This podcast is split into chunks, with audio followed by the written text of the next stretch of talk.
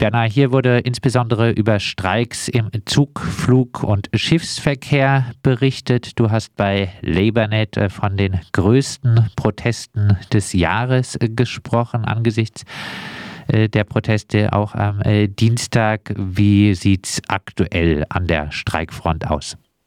Also protestiert wird jeden Tag. Gestern fand die äh, Jugend- und Studierendendemonstration statt, die allerdings quantitativ deutlich hinter den anderen Mobilisierungen zurückblieb. Also es ist keine äh, Jugendbewegung im, im überwiegenden Teil, möglicherweise, weil für die jüngere Generation die Rente noch weit weg ist. Heute äh, demonstrieren die Klima- und Umweltschutzorganisationen, aber auch, die beziehen sich auch auf die Streikbewegung. Es gab auch gemeinsame Blöcke von Gewerkschaften und Klimaschützer, Klimaschützerinnen etwa etwa am Dienstag und auch am Internationalen Frauentag, der auch mit der Streikunterstützung zusammenging und zusammenfloss am Mittwoch. Äh, das heißt, es gibt da Bündnisse und ähm, die, die Demonstrationen beziehen sich aufeinander an. Äh, der Streikfront sieht es wechselhaft aus. Äh, es gibt nach wie vor Zugausfälle. Der Zugverkehr ist nicht völlig lahmgelegt. Die Streikbeteiligung liegt bei ungefähr 50 Prozent der Bahnbeschäftigten. Die Bahngesellschaft SNCF spricht von 40 Prozent, aber die Unternehmensleitungen geben normalerweise immer niedrigere Zahlen heraus, wobei sie dann zum Teil auch äh, Leute, die an dem Tag gar nicht arbeiten, äh, als anwesend zählen, weil sie eben nicht als Streikende gemeldet sind. Ähm, das heißt, Leute, die vielleicht streiken würden, aber nicht streiken können, weil sie gar nicht im Dienstplan stehen, die werden da mitgerechnet. Das heißt, äh, die Streikbeteiligung bei der Bahn liegt bei plus minus 40 Prozent, äh, 50 Prozent. Es werden mehr Regionalzüge als überregionale oder internationale Verbindungen annulliert. Ähm, überregionale, ja, internationale Verbindungen funktionieren überwiegend, aber das sind auch eher die höher bezahlten Belegschaften auf den internationalen Verbindungen oder zum Teil sind es auch internationale Züge, wird, weil der Teil ist nach Köln. Im Energiesektor wird noch relativ massiv gestreikt. Es gibt also auch gezielte Abschaltungen äh, und oder äh, das Überwechseln in günstigere Nachttarif für Haushalte. Am vorgestrigen Tag wurde etwa im Rathaus von äh, Annonay, äh, das ist die Stadt, deren Bürgermeister früher, also jetzt nicht mehr, aber früher der jetzige Arbeitsminister Olivier Dussopt war. Äh, da wurde im Rathaus der Saft abgedreht. In einem, an einem äh, Amazon-Sitz äh, wurde äh, am Dienstag der Saft abgedreht. Äh, es gibt Blockadeaktionen, allerdings kann man sie noch als quantitativ ungenügend bezeichnen. Also es würde wirklich das Land lahmlegen, wenn es fünf bis zehnmal so zahlreich äh, stattfinde. Aber es gab etwa gestern Blockade des Grenzverkehrs, also des Lkw-Verkehrs und auch Personenkraftfahrzeugverkehrs an der französisch-spanischen Grenze. Ähm, die, äh, die Hochburgen sind der Energiesektor, ähm, die, die Transportbetriebe, die Raffinerien bis gestern, heute nahmen allerdings die Raffinerien den Betrieb wieder auf. Also es ist so ein bisschen ein Stop-and-Go-Streik. Es gibt Hochburgen der Streikbewegung, aber es ist kein durchgängiger allgemeiner Streik, sondern einer der Sektoren und tagesbezogen äh, intensiv ausfällt. Und die direkten Aktionen, die du angesprochen hast, äh, die äh, Stromabschaltung oder die äh, Tarifänderungen, äh, mhm. die äh, werden in Frankreich anders als das jetzt bei uns vorstellbar ist, direkt auch von GewerkschafterInnen ausgeführt.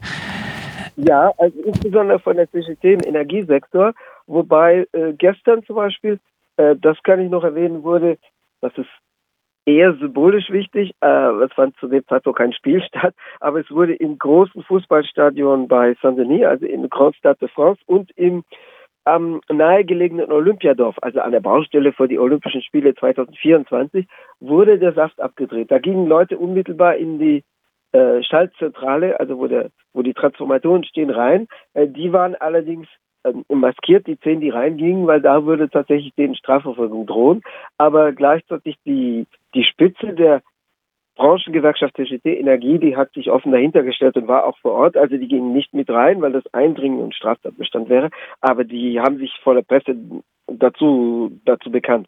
Ähm, aber es gibt ein strafrechtliches Risiko, deswegen blieben auch die Leute, die unmittelbar hineingingen, dort wo, wo der Strom äh, um oder abgestellt wurde, die blieben unerkannt. Du hast äh, angesprochen äh, die äh, gemeinsamen Blöcke äh, bei der Demonstration in Paris äh, von Klimabewegung und Gewerkschaften. In Deutschland gab es ja auch beim letzten Klimastreik, hat dieser sich auch auf den Streik im öffentlichen Dienst und auf die Streiks im Nahverkehr bezogen. ich hatte trotzdem den Eindruck, dass jetzt die Gewerkschaftsreden trotzdem schon noch äh, eher ums äh, gewerkschaftliche äh, Themenfeld kreisten und noch nicht so wirklich die Verbindung zwischen ähm, ja, Sozialpolitik und Klimapolitik gezogen wurde. gelingt das in Frankreich jenseits der Symbolik? die man redet ja immer in Frankreich äh, gerne von der äh, Convergence des Luttes, von dem Zusammenlaufen der Kämpfe. Gelingt die Verbindung zwischen Klimabewegung und äh, sozialen Bewegungen? Nein, also teilweise. Also äh, ich hatte das ja auch im gestrigen Artikel bei Telepolis positiv zitiert, dass äh, das Zusammenfließt von Verdi-Streik und Fridays for Future. Äh, du sagst mir jetzt, also ich sehe das natürlich aus der Ferne, also nicht von deutschem Boden aus, aber äh, du sagst jetzt, dass es eher von Friday for Future denn von Verdi als Gewerkschaft ausging. Also in Frankreich ist es natürlich ähnlich. Das heißt, die gemeinsamen Blöcke sind eher die der Umwelt- und Klimaschutzorganisationen, denen sich dann Gewerkschafter und gewerkschaftsnahe Leute mit Gewerkschaftsfahnen, also wenn sie fahren, dann müssen es schon Mitglieder sein, denen sich also Gewerkschaftsmitglieder mit ihren Fahnen zugesellen. Das ist dann nicht der Apparat, sondern das sind Mitglieder, die ihre Fahnen mitführen, äh, dabei haben. Aber es gibt es auch an der Spitze.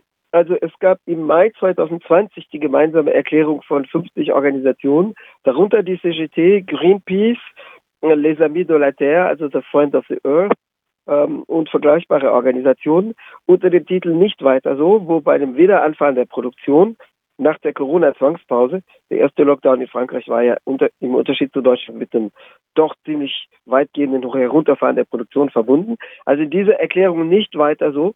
Nach diesem Einschnitt nahmen diese Organisationen gemeinsam Stellung.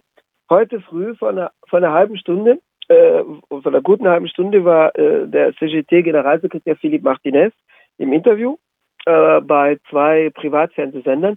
Und er hat sich aber auch stark auf die ökologische Frage bezogen und gesagt, die CGT der Zukunft, die CGT wählte ihre neue Leitung ähm, auf dem Gewerkschaftstag, auf dem Kongress des Dachverbands vom 27. bis 31. März.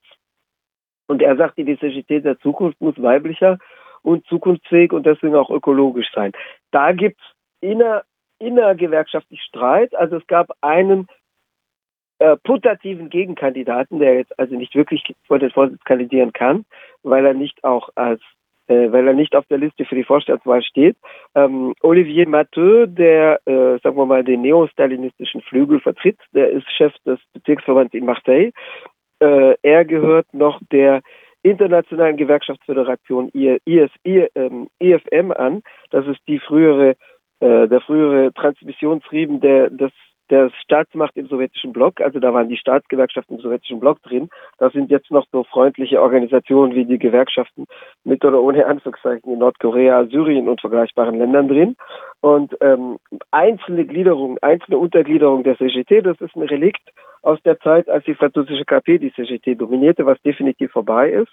Die, die CGT als solche trat im Übrigen aus dieser FSM, Fédération, Social, äh, Fédération Syndicale Mondiale, also aus dem Weltgewerkschaftsbund 1975 aus, trotz damaliger KP-Dominanz in den Führungsinstanzen der CGT.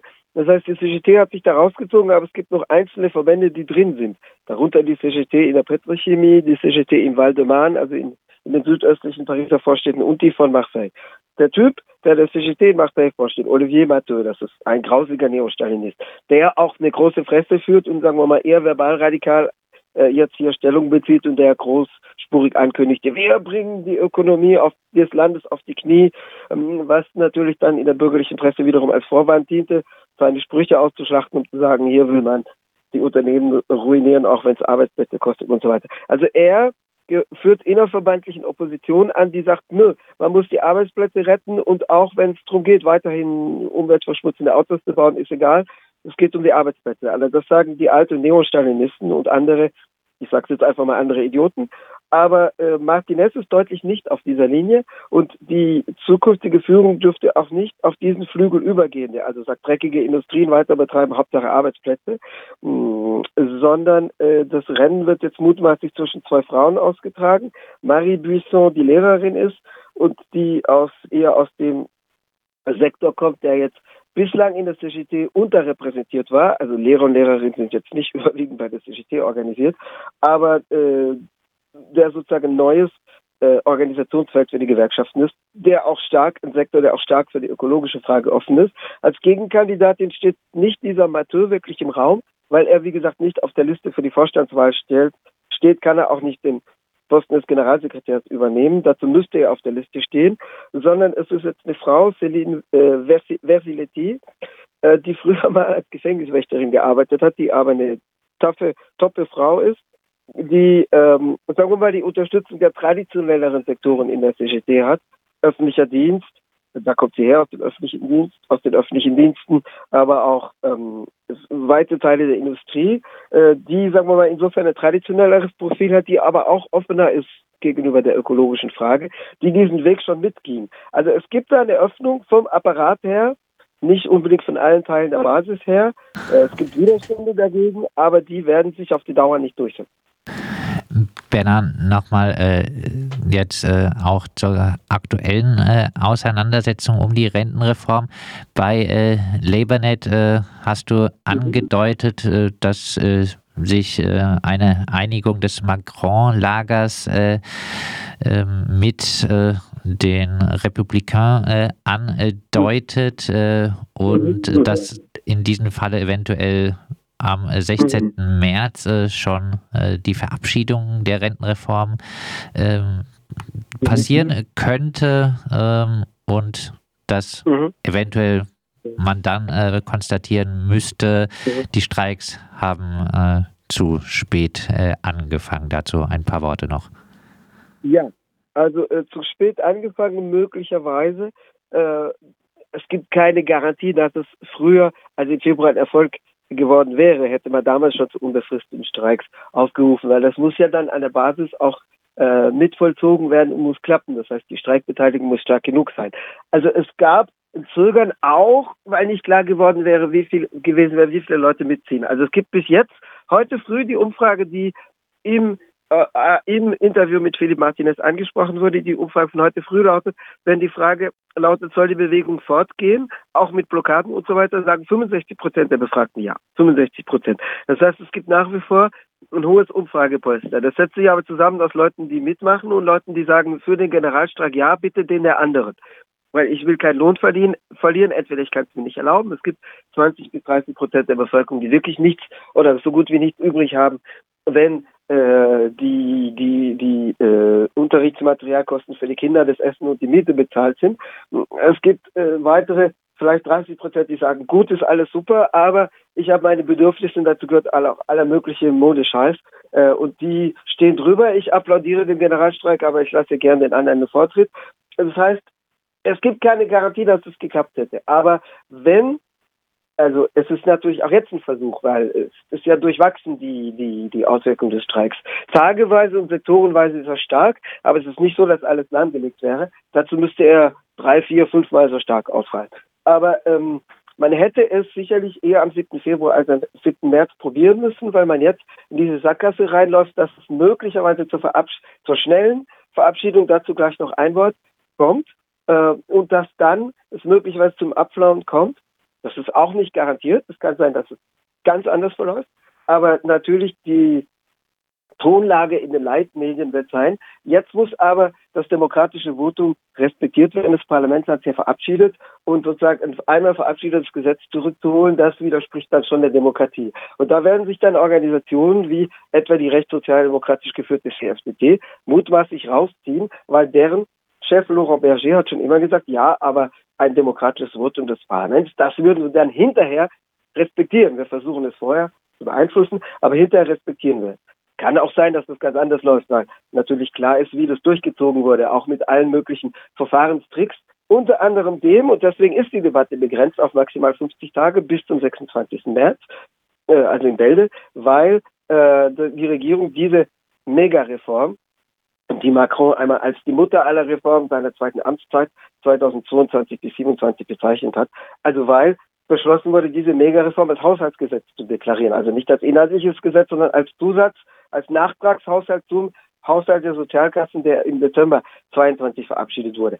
Äh, äh, es wurde mit allen möglichen Tricks gearbeitet. Im Senat wurde die Geschäftsordnung geändert, um Anträge abzuwürgen und äh, nur noch eine Pro und also zu jedem Antrag nur eine Pro und eine Gegenstimme zu hören, während normalerweise alle alle Mitglieder der Senat, das ist das Oberhaus, also alle Mitglieder eines Hauses ihre Anträge stellen und begründen dürfen, alle zu, die sich zu einem Artikel zu Wort melden wollen.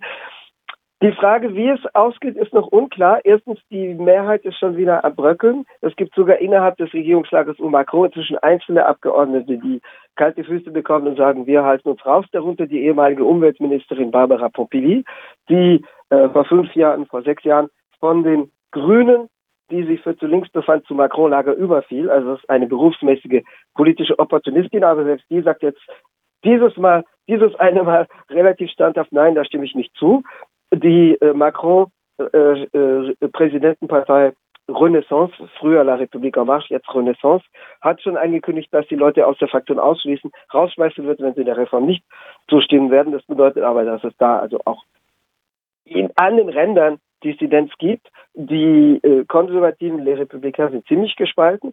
Es hat damit zu tun, dass sie früher eine großstädtische und bourgeoise wohlhabende Wählerschaft haben, die sie aber überwiegend an das Macron-Lager verloren haben. Und jetzt haben sie eine kleinbürgerliche, ländliche Wählerschaft, die die, die Rentenreform so nicht, äh, nicht gut heißt. Ähm, und die Republikaner sehen es zum Teil auch taktisch vielleicht nicht nur schlecht, wenn Macron jetzt scheitert, weil sie sagen, danach kommt unsere Stunde und wir machen, wir sagen, wir treten dann 2027 an und sagen, wir machen jetzt die Hausaufgaben, die Macron nicht erledigen konnte. Also es ist noch nicht sicher, ob es eine Mehrheit gibt. Wenn es keine gibt, das Macron-Lager verfügt ja im Unterhaus, das das letzte Wort hat in der Nationalversammlung, seit Juni 2022 nur noch über eine relative, aber keine absolute Mehrheit. Im Senat haben die äh, Konservativen die Mehrheit. In der, Nationalversammlung, in der Nationalversammlung haben die Republikaner nur 10 Prozent der Sitze, aber im Senat eine Mehrheit. Äh, der Senat setzt sich vor allem aus Vertretern, Vertretern der Gebietskörperschaften überwiegend der Kommunen zusammen. Ähm, wenn es keine Mehrheit gibt, dann kann die Regierung immer noch entweder die Debatte auslaufen lassen am 26. März und dann auf dem Verordnungsweg es verabschieden oder die Vertrauensfrage stellen, dadurch die Parlamentsdebatte abwürgen. Das erlaubt Artikel 49 Absatz 3 der Verfassung und dann die Reform als verabschiedet darstellen. Aber das würde in beiden Fällen eine massive politische Krise auslösen. In beiden Fällen gäbe es ja dann kein Votum des Parlaments, sondern entweder eine Regierungsverordnung, eine Exekutivverordnung oder äh, eine sozusagen eine künstliche Annahme dadurch, wenn das Misstrauensvotum nicht durchkommt. Und das könnte dann übrigens durchkommen, weil dann vielleicht die Links- und Rechtsopposition mutmaßlich zusammen abstimmen würden. Jedenfalls, das würde dafür sorgen, dass die Proteste auf jeden Fall weitergehen, weil dann ist es nicht parlamentarisch legitimiert, sondern ist es ein reiner Exekutivbeschluss von oben. Und äh, ob das, was angedacht war von Leitartikelhelden äh, vor zwei, drei Tagen, die ich damals auch aufschrieb als eine Hypothese, dass also schon nach dem Votum des Vermittlungsausschusses zwischen Senat und Nationalversammlung äh, dann ein gedeckeltes Votum gibt, also ein Votum, wo die Regierung Anträge äh, abweisen kann. Auch das ist nicht klar, ob es durchkommt. Ganz kurz zur Erklärung, ohne ohne ohne aus, ohne lang äh, zu ohne lang zu, zu werden. Ähm, die äh, Verfassung erlaubt dass wenn zwei unterschiedliche Fassungen des Textes verabschiedet wurden durch die beiden Kammern, da wird ein Vermittlungsausschuss eingesetzt und wenn dieser tagte, dadurch, dass es dann eine doppelte Legitimation durch beide Kammern gibt, da kann die Regierung sagen, jetzt keine Änderungen mehr am Text, außer wenn die Regierung sie zulässt. Es ist jetzt aber verfassungsrechtlich umstritten, diese Debatte kommt in den letzten beiden Tagen auf, ob man überhaupt in dieser Hypothese ist. Warum? Die Nationalversammlung hat die Debatte nicht abgeschlossen. Äh, die hat gar nicht alle Artikel des Gesetzes abgestimmt, sondern weil in diesem Haushaltsgesetzesverfahren, das nur 50 Tage dauern darf, die Zeit begrenzt war, maximal 14 Tage in der Nationalversammlung, äh, real 10 Tage, weil die Regierung sagte, Samstag, Sonntag tagen wir nicht im Parlament. Ähm, da äh, hat die Nationalversammlung gar nicht über das ganze Gesetz abgestimmt, sondern nur über einige Artikel, darunter gar nicht die entscheidenden. Im Senat ist es zur Stunde nicht klar, da gibt es eine heftige Debatte um Geschäftsordnungsfragen. Da fliegen die Fetzen im Senat jetzt normalerweise sehr geruhsam und ruhig zu, im Unterschied zur Nationalversammlung. Da fliegen aber im Moment die Fetzen über Geschäftsordnungsfragen. Es ist jetzt gar nicht klar, ob der Senat das ganze Ding Artikel für Artikel durchstimmt bis Montag. Montag ist aber Ende im Senat. Das heißt, wenn keine der beiden Kammern irgendeinen Text fertig verabschiedet hat. Da kann der Vermittlungsausschuss auch nicht sagen, wir haben hier eine, eine Fassung der Nationalversammlung, eine des Senats vorliegen. Das heißt, da könnte das ganze Ding verfassungsrechtlich Das Ganze jetzt äh, nicht ganz so einfach ist durch, zu durchschauen. Äh, äh, Debatten im äh, Parlament über die Geschäftsordnung. Ähm, Werner, ganz kurz zum Abschluss mit Bitte um äh, eher kurze Antwort. Auf was kommt es denn äh, jetzt deiner Meinung nach in der Zukunft im Widerstand gegen die Reform an? Um Widerstand, also du deutest schon an, dass es jetzt nicht um die parlamentarische Ebene geht, wo auch noch einige scheitern. Genau. Äh, äh, auf die kommenden massiven Protesttage sicherlich. Äh, es sind ja weitere angekündigt am Samstag. Wiederum an Samstag, um zu sagen, okay, dadurch, dass viele Lohnabhängige jetzt sagen, aufgrund von Inflation, Preissteigerung, haben wir die Hand an der Gurgel und können nicht ganze Lohntage verlieren, ähm, wird wieder ein Samstag anberaumt. Es gab schon mal eine, einen Samstagstermin, das war der 11. Februar, der fiel damals schon ziemlich massiv aus. Das war einer der größeren Protesttage zusammen mit dem 31. Januar und jetzt dem 7. März.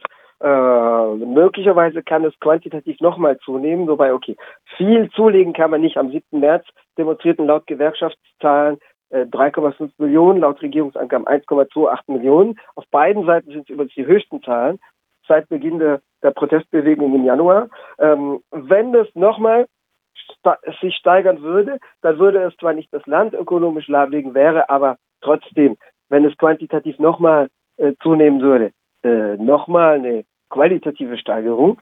Aber das muss man auch erst schaffen, weil, äh, sagen wir mal, man kann nicht jeden Rekord nochmal alle paar Tage übertreffen. Ähm, am kommenden Mittwoch, den 15. März, möglicherweise am Donnerstag, je nachdem wann der Vermittlungsausschuss tagt, wahrscheinlich am Mittwoch, wenn der Vermittlungsausschuss zwischen Senat und Nationalversammlung tagt, ist wieder ein Aktionstag angesetzt.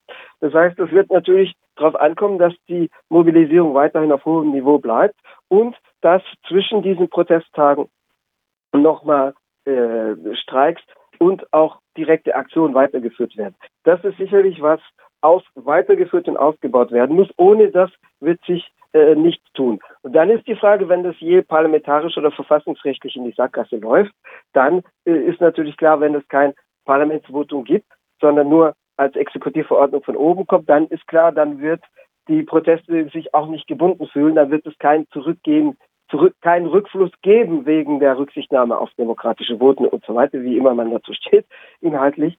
Das heißt, das, das könnte dann nochmal den entscheidenden Kick geben, eventuell. Das äh, sagt unser Frankreich-Korrespondent, der freie Journalist äh, Bernhard Schmid. Und wir werden äh, weiter auch dranbleiben, wie sich das Ganze entwickelt. Und äh, wenn es gerade kein ganz aktuelles RDL-Interview gibt, dann äh, äh, informiert euch Berner auch meist auf LabourNet unter labournet.de.